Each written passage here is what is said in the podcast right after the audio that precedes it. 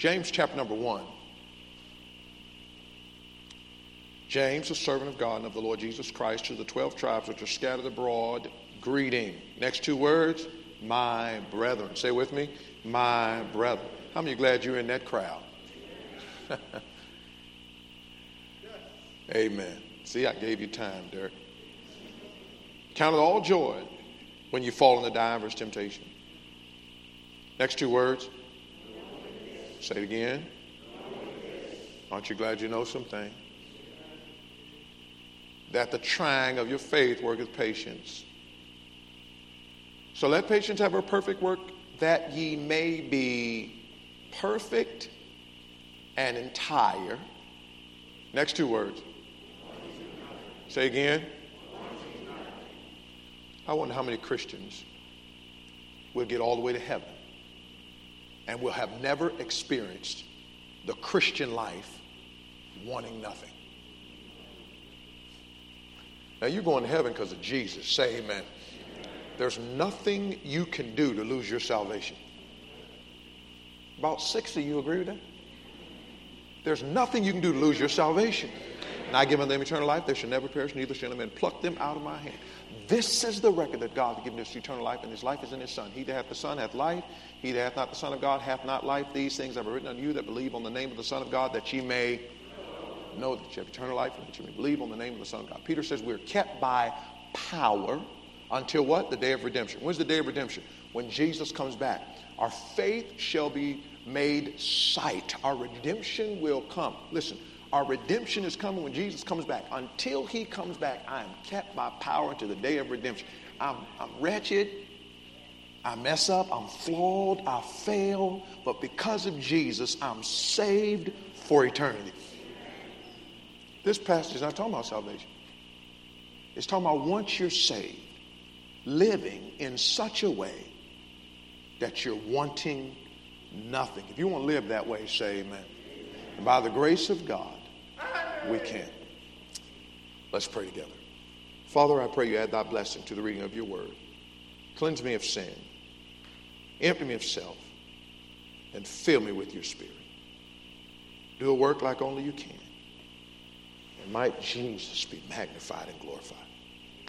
Somebody in here doesn't know Jesus as Savior. Somebody tuning in doesn't know Jesus as Savior. Somebody that listens to this at a later date doesn't know Jesus as Savior. Might that one know that there is still room at the cross? Whosoever shall call upon the name of the Lord shall be saved. That Jesus died for the sins of the whole world.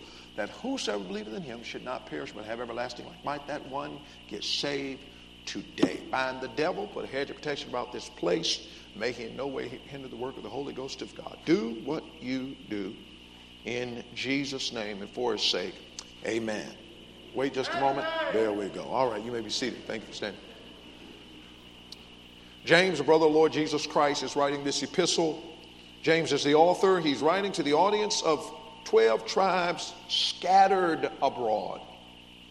These 12 scattered tribes of the nation of Israel were believers living outside the promised land and living in spiritual decline. James spoke to these Christian Jews who were going through problems, dealing with issues. How many of you know that life has a lot of issues? problems like personal problems in their life and church fellowship, problems like impatience and difficulties, problems like talking a lot but not walking what they talk. They couldn't control their tongue. They fought, they coveted, they bickered, they were envious, they were collecting material toys, they were desiring riches, they were asking for things not for the glory of God, but to consume it upon their own lust. So thereby they were persecuted, they were going through poverty. Many of them were battling illnesses and sickness. They were worldly, they were disobedient, they were straying away from the Lord and straying away from the church. How many of you say those are problems and they're real? Here's where they stemmed from spiritual immaturity. They were saved. You can't get any more saved than when you get saved. But you can grow up. And they'd not grown up. Their, their Christian life was stymied. Their, their growth was stale, and they weren't moving. There was no progressing. There was no moving forward. And so they were Christians who should have been on meat and they were still on milk. They should have been walking and they were still crawling. They should have been feeding themselves and somebody was having to feed them.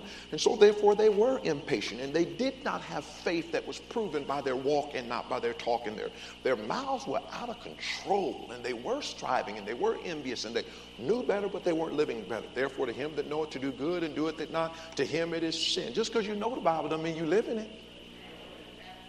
Here they were, just as saved as saved could be, but spiritually immature. I meet Christians all the time. They've been saved for 20 years, 30 years, 40 years.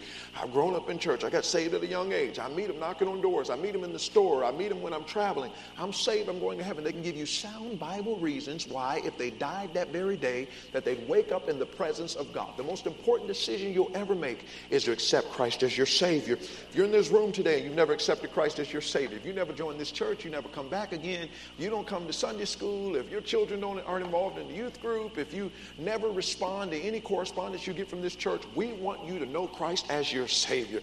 The best thing in the world is being saved. But let me tell you something. If you're saved and you're not growing in your Christian life, you're more miserable than a lost person.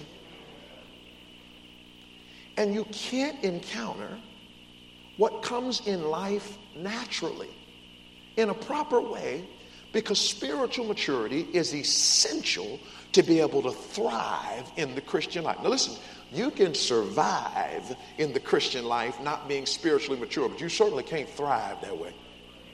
So, James is writing here. He says, spiritually mature people, we're talking about growing up, we're talking about maturity, we're talking about getting grown in the Lord. If that's going to happen, you're going to have to find out how to count it all joy. I'm talking about an exuberance, an enjoyment, a pleasure, a, an embrace of trials, diverse temptation, various, multivariate, colorful, diverse trials and tribulations. Count it all joy. One is wisely said, you're either going through a trial, you're coming out of a trial, or you're headed for a trial. So until Jesus comes, we better get used to trials. By the way, aren't you glad that when he comes back, there'll be no more trials? No more sorrow, no more pain, no more darkness, no more tears, no more crying, no more fear, no more homework, no more medication, no more doctor's appointments, no more going to work every day, no more met. Somebody said to me this week, it ain't the job, it's the metro ride. No more riding to the metro, no more. Hey, listen, when you get to heaven, it's all going to be good. But listen to me now. Just because it's going to be good then doesn't mean doesn't mean it can't be good now. Every child of God is on the plane headed for heaven. But by the grace of God, if I were you, I would want to fly first class. Count it all joy. Count it all joy. So James says your outlook can determine your outcome. Your defeat can be turned into deliverance. Your lemons can be made to lemonade. Your, your victimhood can turn into being a victor. Your trial can turn into a triumph. Your test can become a testimony. Somebody say amen. But how? Pastor, I'm so used to motivational speaking and I'm so used to preachers saying, enjoy it, enjoy it, smile, smile, smile. You ever heard somebody tell you, get a smile on your face, wipe that frown off your face, and you were thinking to yourself, if you were going through what I was going through, you'd be trying to smile, but I just can't find my smile. Listen to me. You're not going to smile because somebody told you to. You're going to smile because of your walk with the Lord. Sometimes we're trying to program people into being excited about the Christian life. Sing louder, be excited, clap your hands, wave your hands, get a hanky out, get excited about serving God. But if all we're doing is telling them that when they come to church and they're not living this Bible when they're not in church, we can yell it all we want to, but you don't get joy from the music leader or from the pastor. You get joy from Jesus. Now, James is telling us in chapter 1 how we can count it all joy. Number one, we are assured of some facts. Assured of. Count it all joy when ye fall into divers temptation. If James's chapter had ended there, we'd all be in trouble. I heard you, James. I heard you. Count it all joy. Count it all joy. Everybody say with me. Count it all joy. Count it all joy. Turn to the person beside you. Say, count it all joy. Turn the other way. Say, count it all joy. All right. Now look at the person just said it to you. Say, get out my face. No, don't say that. But you know what? That's sometimes what we think when people are trying to pep us up into living the Christian life. When you get annoyed when people try to tell you sound biblical teaching, you're not annoyed because of what they said. You're annoyed because what they said reveals what you're not doing. You can have joy in the Christian life. And let me say this we better get out of this mindset that everybody's got joy ain't going through what I'm going through. And if I had it like they did, I'd have joy. And if they had it like I did, they wouldn't have joy. Let me tell you something. My Bible says Jesus, who for the joy that was set before him, endured the cross. He was wounded for our transgressions, bruised for our iniquities. Isaiah says his visage was so marked. That literally means you couldn't tell he was a human being. For the first time in all of eternity, God became sin for us who knew no sin. How in the world can you, for the first time, take on the sins of mankind? uh, Corinthians says he was made to be sin for us. You know what that means? He didn't just pay for our sin, he became, or he didn't just pay for rape and pay for murder, he became a murderer. He beca- How could Jesus, omniscient, knowing what the cross would be like, knowing what he would face, knowing that Judas would betray him, notice that, knowing that his own would disseminate, knowing that the Jews would mock him, knowing that they spit on him, they'd mock him, they'd rip his beard out, they'd mock him with a false sign up in front of him, knowing that the devil would try to whip him, and knowing that his own people would turn on him, and knowing that he'd be put in a borrowed tomb for three days, how could for the joy set before him, enduring the, endure the cross. I tell you why. There were certain things that he knew. He knew that the cross was horrible. He knew that becoming sin was horrible. He knew he'd be separated from his Father. But he also knew that there was no other way that mankind could be redeemed. There was no other way that you and I could be redeemed. And I'm going to tell you something. When he was on that cross, he looked forward 2,000 years later to a day in September 2022 when a congregation of believers would be sitting at 5811 Hoffman's Lane, Bailey's Crossroad, Virginia 22041 and he saw your wretched soul headed for hell, and he knew that one day you'd meet a woman that uh, uh, against her proper judgment would say yes to you and marry you. Somebody say amen.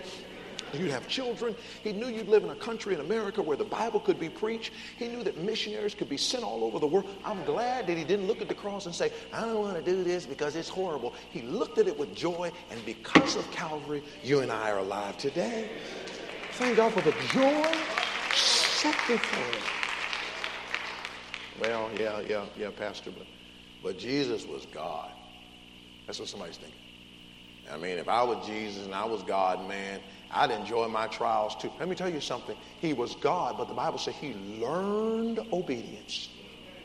Philippians chapter 2. Who being in the form of God thought it not robbery to be equal with God. You know what that means?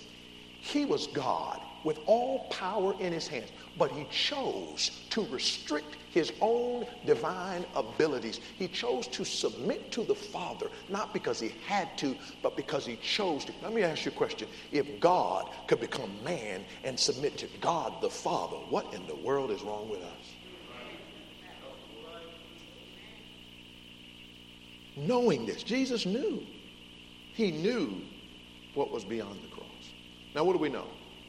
According to James chapter 1, we know that we're tested people. The trying of your what? James chapter 2. I got faith. I got faith. James says, You show me your faith without your works, you don't have any faith. Faith without works is. And we're not preaching through the whole book of James, so I might as well tell you what James chapter 2 said. You want to say you got faith and you have any works, so do the devils. They believe and tremble. Don't you ever believe that Satan is an atheist? I mean, the most evil being ever created believes in God.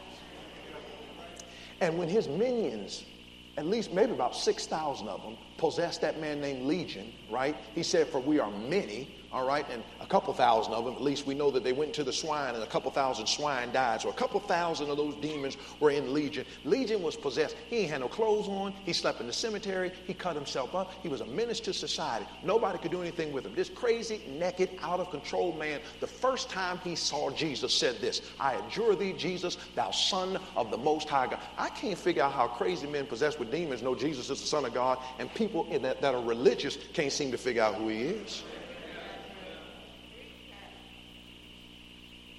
You got to have faith that's not demonic. You got to have faith that's dynamic, alive.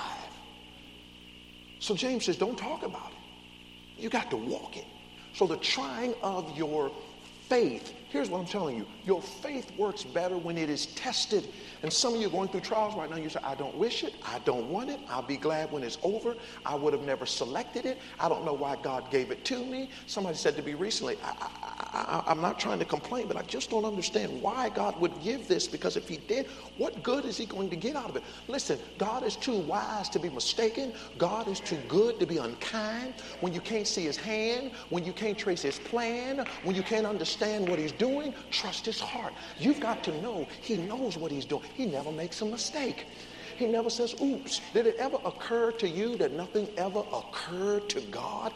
He knows our today, our yesterday. I don't know what the future holds, but I know who holds the future. So when a trial comes, that death in the family, that lost job, that accusation, that friend that betrays me, that money that gets funny, and that difficulty, and that physical ailment, ailment, and I can't figure out, I've got to know that my faith works better when it is tested. The, the teacher learns that the student has learned the material when he passes the test. Now listen to me now. If you're tired of your trial, the last thing you need to do is fail in the trial because you can't get promoted to the next trial or to triumph until you pass the test. So the longer you fail the test, the longer you're going to stay in the same class. And I wonder sometimes if the expediting of deliverance from our trials is not held up by our continuance to flunk the test.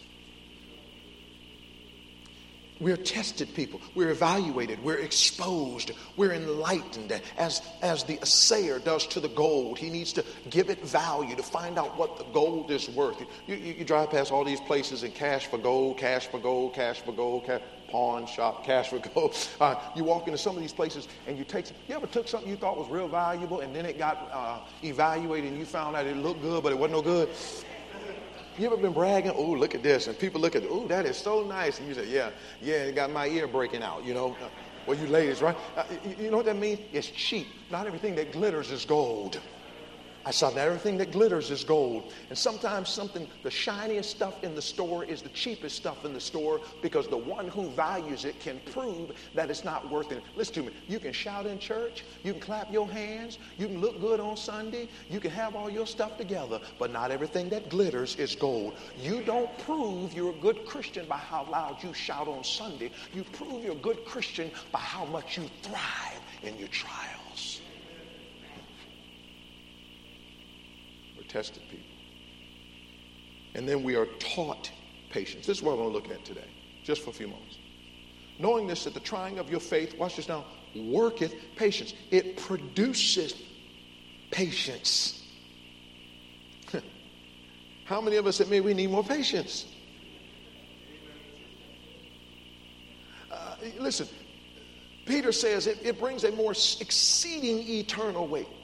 Think it not strange concerning that fiery trial that is in you. 2 Corinthians chapter 4, the light of affliction that worketh on us a far more exceeding eternal weight of glory. Hebrews 10 36, for ye have need of patience, that after ye have done the will of God, ye might receive the promise. The Bible says, after we suffered for a while, uh, Abraham uh, had to withdraw through faith and patience. Uh, Peter said, We're going to inherit the promises of God. They that wait upon the Lord shall renew their strength. They shall mount up with wings as eagles. They shall run and not be weary. They shall walk and not faint. By the way, the Bible tells us to, to wait on the Lord, and it also tells us to wait for the Lord. Come on now. When you wait on the Lord, you are praying, you're begging, asking God to come through. When you wait for the Lord, you're expecting God to come through. Aren't you glad in the Christian life you can wait on the Lord and wait for the Lord? And in either case, God's going to show up.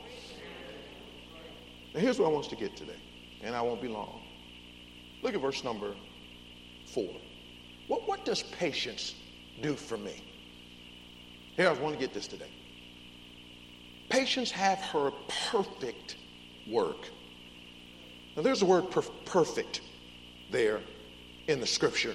And once again, that she may be perfect. Now, once again, the Bible there saying perfect twice is not talking about perfection, it's talking about completion or maturity. How do I know if patience is working in my life? Here's what I have I have a complete condition. In other words, when patience is working in me, it makes me mature, it makes me complete. Isaiah said, I'm undone. You know what that means? I got rough edges, I got stuff in my life that needs to get worked on, needs to get worked out.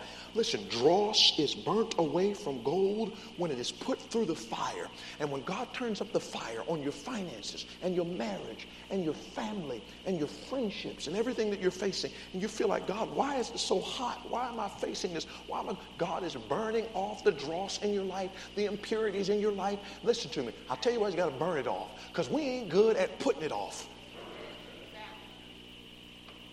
Put off those things of the former conversation lying and cheating and immorality and foolish jesting, the works of the flesh. Galatians chapter 5 talks about Ephesians chapter 5. For we wrestle not against flesh and blood, but against principalities and powers, against the rulers of this world, against principalities in uh, spiritual wickedness in high places. I talked to a pastor this morning who's going through the fire of spiritual warfare where people lied and, and got into the church and said that they believed a certain doctrine and not believed it and walked him to the office and ran him out of there today. He's got to resign. Another pastor, I just looked down at my phone, standing outside a meeting to find out what some, some, some antagonists are going to do because he's preaching the truth of the Word of God. Ladies and gentlemen, in the last days, we are going to face spiritual warfare. It's going to take more than a man that's got a bad temper, that's got genes in him to say, I don't put up with nonsense. I'm a grown man. Ain't nobody going to run me down. It's going to take a man who's walking in the Spirit and not fulfilling the lust of the flesh. We need in these last days, with a wicked postmodern society that's trying to take God out of everything, some spiritually complete Christians spiritually complete Christians. Let patience have her perfect work. Then notice what it also says that she may be perfect and entire, wanting nothing. So, so here's what patience does to me it gives me a complete condition, but it also gives me a content composure. That you may be perfect and entire. What are those two words? Wanting nothing. Here's what Paul said, Philippians chapter 4. I have learned that in whatsoever state I am, therewith to be content. By the way, when he says I have learned, you know what, tells, you know what that tells me? It doesn't come natural. I have learned. Philippians chapter 4. I know how to abound. I know how to be abased. I know how to be full. I know how to suffer need. Paul knew what it was to be on the top. Knew what it was to be on the bottom. When, when Paul got saved, he was thriving. He was smart. He learned. He knew multiple languages. He was the most promising protege in Judaism. Everybody was looking at him. Paul sat at the feet of Gamaliel. He was a smart man. He was a Pharisee. He knew more Bible than most of us will ever learn, but he was lost and on his way to a devil's hell. When he got saved, he said, Those things were lost for me for the excellency of the knowledge of Christ, that I may know him. Listen listen to me when you get up every day, say, I want to know Jesus more the power of his resurrection, the fellowship of his sufferings, being made conformable unto his death. Paul said, I want to I want to know him. But he said, I've learned something along the Christian life. Whether I have a lot or I have a little. Whether a bunch of people are for me or everybody's against me. Whether I've got a bunch of money or my money is funny. Whether my friends are patting me on the back or they've turned against me. Whether I'm healthy or whether I'm sick. Whether things are going well for me or they're going bad. I have learned how to be content. Why? Because I have all when I have the Lord Jesus Christ. You know, I've told you a bunch of times, we all know the song. You lied on, cheated, talked about, mistreated, buked, scorned, and run down shoes. You're born up, down, and almost to the ground. But as long as you got King Jesus, you don't need anybody else. Listen to me, folks. I'll tell you what discontentment says about us. It says that Jesus is not where he belongs in our lives. Patience makes me complete in my condition. Patience gives me a content composure. And this is what I want to say last, then I'm done. But patience must be taught to someone with compliant character. That's where we close this one. See, see, we get to verse number four. Patience have a perfect work in you, that you may be perfect and entire, wanting nothing. Patience have a perfect work in you, that you may be perfect and entire, wanting nothing. Patience have a perfect work. Come on, patience, patience, patience, patience. Patience is a virtue. Catch it if you can. Seldom found in a woman, never found in a man. Patience, patience, patience. I, I just want God to give me, oh Lord, I'm praying for patience. I'm praying for patience. I, I hadn't got patience because God ain't answering my prayer. As soon as He answers my prayer, I'm going to get patience. Y'all keep praying for me that God will give me patience, that God will give. I don't know. Every year at Christmas, I run down on that tree, open that gift, and I'd be looking for patience, but I never have patience. I got patience on my birthday list. I told everybody. I even had a registry, and patience was on the registry. And nobody, I just don't know. If God would teach me patience, I would learn. You're missing something in the verse, verse number four. But let patience. Patience can't teach nobody that ain't willing to learn. We're stubborn.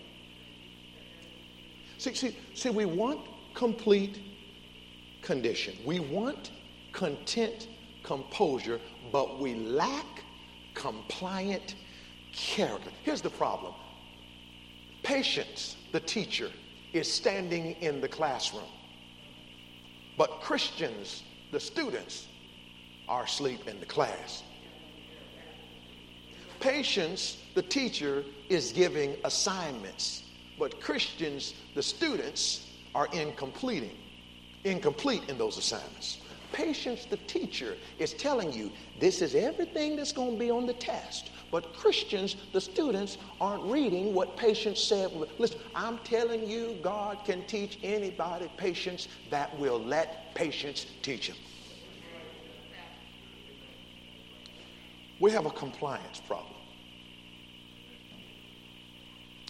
Uh, uh, I think my daughter was asking me yesterday, she said, Why is it that parents don't ever have to teach their children to misbehave?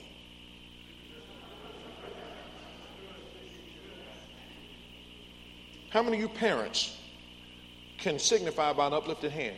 You never had to go over a training course and say, now, little Johnny, little Susie, this is how you be bad. This is how you bow up against me. This is how you roll your eyes. Uh, let's go through a lying course. When I ask you something, don't tell me what happened. Tell me what didn't happen and make up a bunch of stories. And when you don't like what I say, little Susie or little Raquana, move your neck and smack your hand and roll your eyes and say, uh-uh, whatever. You don't ever have to teach your children that. You know why? Because they're born sinners. Now, watch this now. God the Father has never had to teach us children how to disobey. You say, well, you know, it's in, it's in my family. My, my daddy was rebellious. My granddaddy was rebellious. My great granddaddy was rebellious. My great great granddaddy was rebellious. My great great great granddaddy. Keep on going back, all the way back to Adam. All them trees you can eat off of. But that one in the middle, listen to me. Your great great great great great great great great granddaddy, Adam, that's all of us, was rebellious. Uh, well, I'm not. I'm just kind of a person that likes to go along with the flow. No, you don't. Ain't no such thing. Every single one of us wants to be in charge. We may express that spirit more vocally or less vocally than others, but there's not a person on planet Earth who doesn't want your own way. And we think we are smarter than our parents. And we think we're smarter than God. I'm praying that God would give me patience. He did. He did. He did. I, I, I, I just, I'm just not as patient as you are. Don't tell anybody that because you're admitting how rebellious of a student you are. But the fruit of the Spirit is, come on, is, uh, is singular verb or plural verb? Is singular teach y'all black folks something. You don't say, me and my wife is going out today, okay? Two people, me and my, my wife and I are going out today, right? But, but is refers to singular. Okay? That's why the verse doesn't say, but the fruits of the Spirit is. It says the what? The fruit of the Spirit. That means if the Holy Ghost is controlling you, be not filled with wine wherein is excess, Ephesians chapter 5, but, but be filled with the Spirit. How can the Holy Ghost fill somebody that's already full of himself? The filling of the Holy Spirit is impossible until I'm emptied of, of, myself and I'm cleansed of sin. The filling of the Holy Spirit demands a compliance that says, You are in charge, not my will, but thine be. If it be possible, Jesus said, Let this cup pass. Nevertheless, not my will, but thine. He wasn't trying to get out of the cross. This was the humanity of Jesus saying, If I could save mankind any other way other than going to the cross and becoming sin, I would. Nevertheless, he was always headed to the cross. This was the submission to the lordship of the Father that the Son did. You and I want the filling of the Holy Spirit. I've got to say, it can't be my plans, my dreams, my goals, my job, my wishes, what I want to do, where I want to go, what I want to think. No, no, no. I've got to be willing to be compliant. The fruit of the Spirit. I hear people say, some of the fruits I got and some of the fruits I don't got. I don't know why I got three fruits out of nine fruit. How many you got? Five fruits out of nine. All right, sit down if you only got three. Stay up if you got four. Sit down if you got five. Sit, no, no, no, no, no, no. The fruit of the Spirit. The day I decide to be yielded to the Holy Spirit of God, when He gets in control, I don't get certain fruits, I get all fruit. Love, joy, peace, long suffering, gentleness, meekness, temperance, faith, goodness, all nine. You don't get some and you don't get your favorite ones and you don't claim you have them because they seem to mirror your natural personality. You yield to the Holy Ghost of God and He produces in you what could not be otherwise accomplished outside of His supernatural power.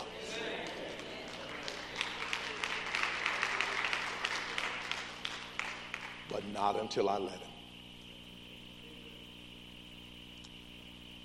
And if you think you don't have patience, it is no more exposed than when you're going through trials. We were driving back, I was speaking in New Jersey. I forgive you. I forgive you. It's all good. I'm learning patience.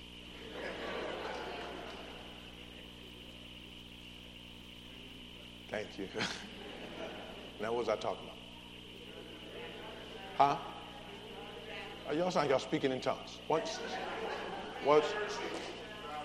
Driving. Okay. Yeah, I was driving back from New Jersey yesterday, from, um, and I I'd crossed uh, from New Jersey into Delaware over that beautiful bridge. Some of you hate that bridge. All right. Yeah, my wife don't like it either. So then we came into Delaware. And then from Delaware, you come into what? Maryland. Worst drivers in the United States of America from Maryland. Especially the ladies from. anyway, so there's, there's an accident going, going north. I'm going south. On 295, I believe. And and so the accident's over there, and it's clearly going to stop. It's two lanes, and everybody's going to be backed up for a while. But on our side, there's no accident. However, how many you know that just because there ain't no accident on your side doesn't mean folks ain't going to slow down, right? So about eight or nine cars in front of me. The people are just slowed down almost to a stop looking at the accident. And your pastor has been learning patience through trials. But the lady from Maryland behind me, she needs some more trials. I mean, she laid on that horn. The kids were like, what is wrong? Oh, well,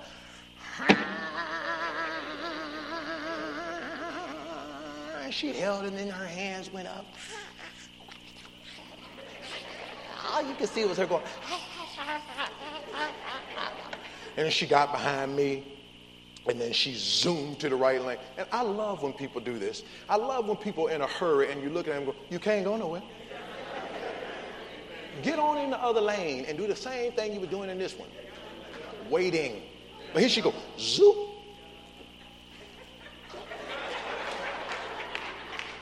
And my, my, my daughters looked out the window and went,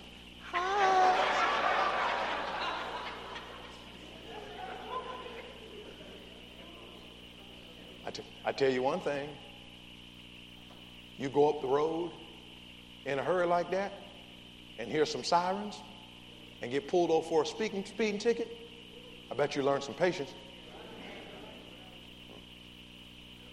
Maybe some of us tonight, this morning rather, are in the spiritual vehicle going through some trials, and you're looking up ahead of you going, Why are we stopped?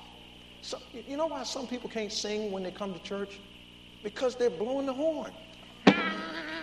They sit in service, you're going, Pastor God going, sing, people, sing. They can't sing, they got the hand on the horn. I'm so mad about trials. I, I, everybody else off tomorrow. I got to work.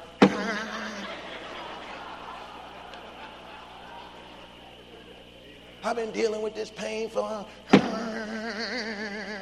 And people walk up to you and say, Good morning.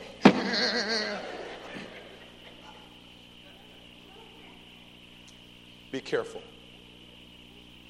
Road rage will have you tearing up something.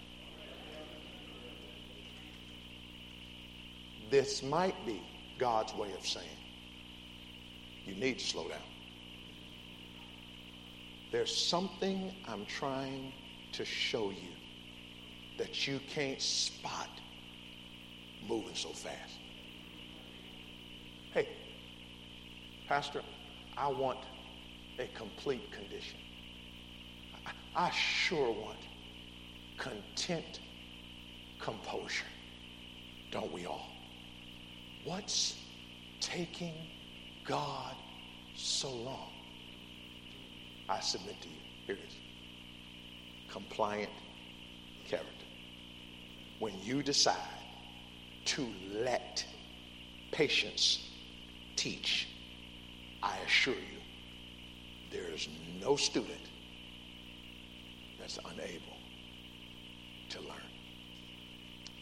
Our Father, we thank you and we bless you. My, my, my, we're, we're ready to get out of some things and to get up the road. And yet you're telling us there's still so much to learn. Heads bowed, eyes closed, no one looking around. Pastor, I'm saved. I know it. I have Bible reasons to prove it. If you know that, would you raise your hand? I'm saved. I'm going to heaven. I have Bible reasons to prove it. God bless you. Put your hand up. Pastor, I need to be a better student as patient teach, patience teaches me. I've got to be more compliant. Some of you already have your hands up. that's you. Put your hand. God bless you all over the building. I got to do better. I, I, I, keep, I keep blaming the teacher, but it's not the teacher. It's the student. God bless you all over the room. Hey, let's make a commitment as your hands are down. Let's make a commitment this week. I'm going to cooperate with patience.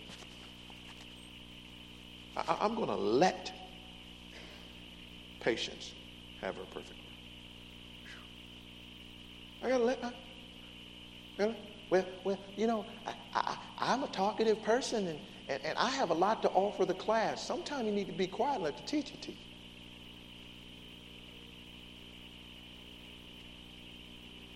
Let patience. Let patience have her perfect work. God help us to let let you work.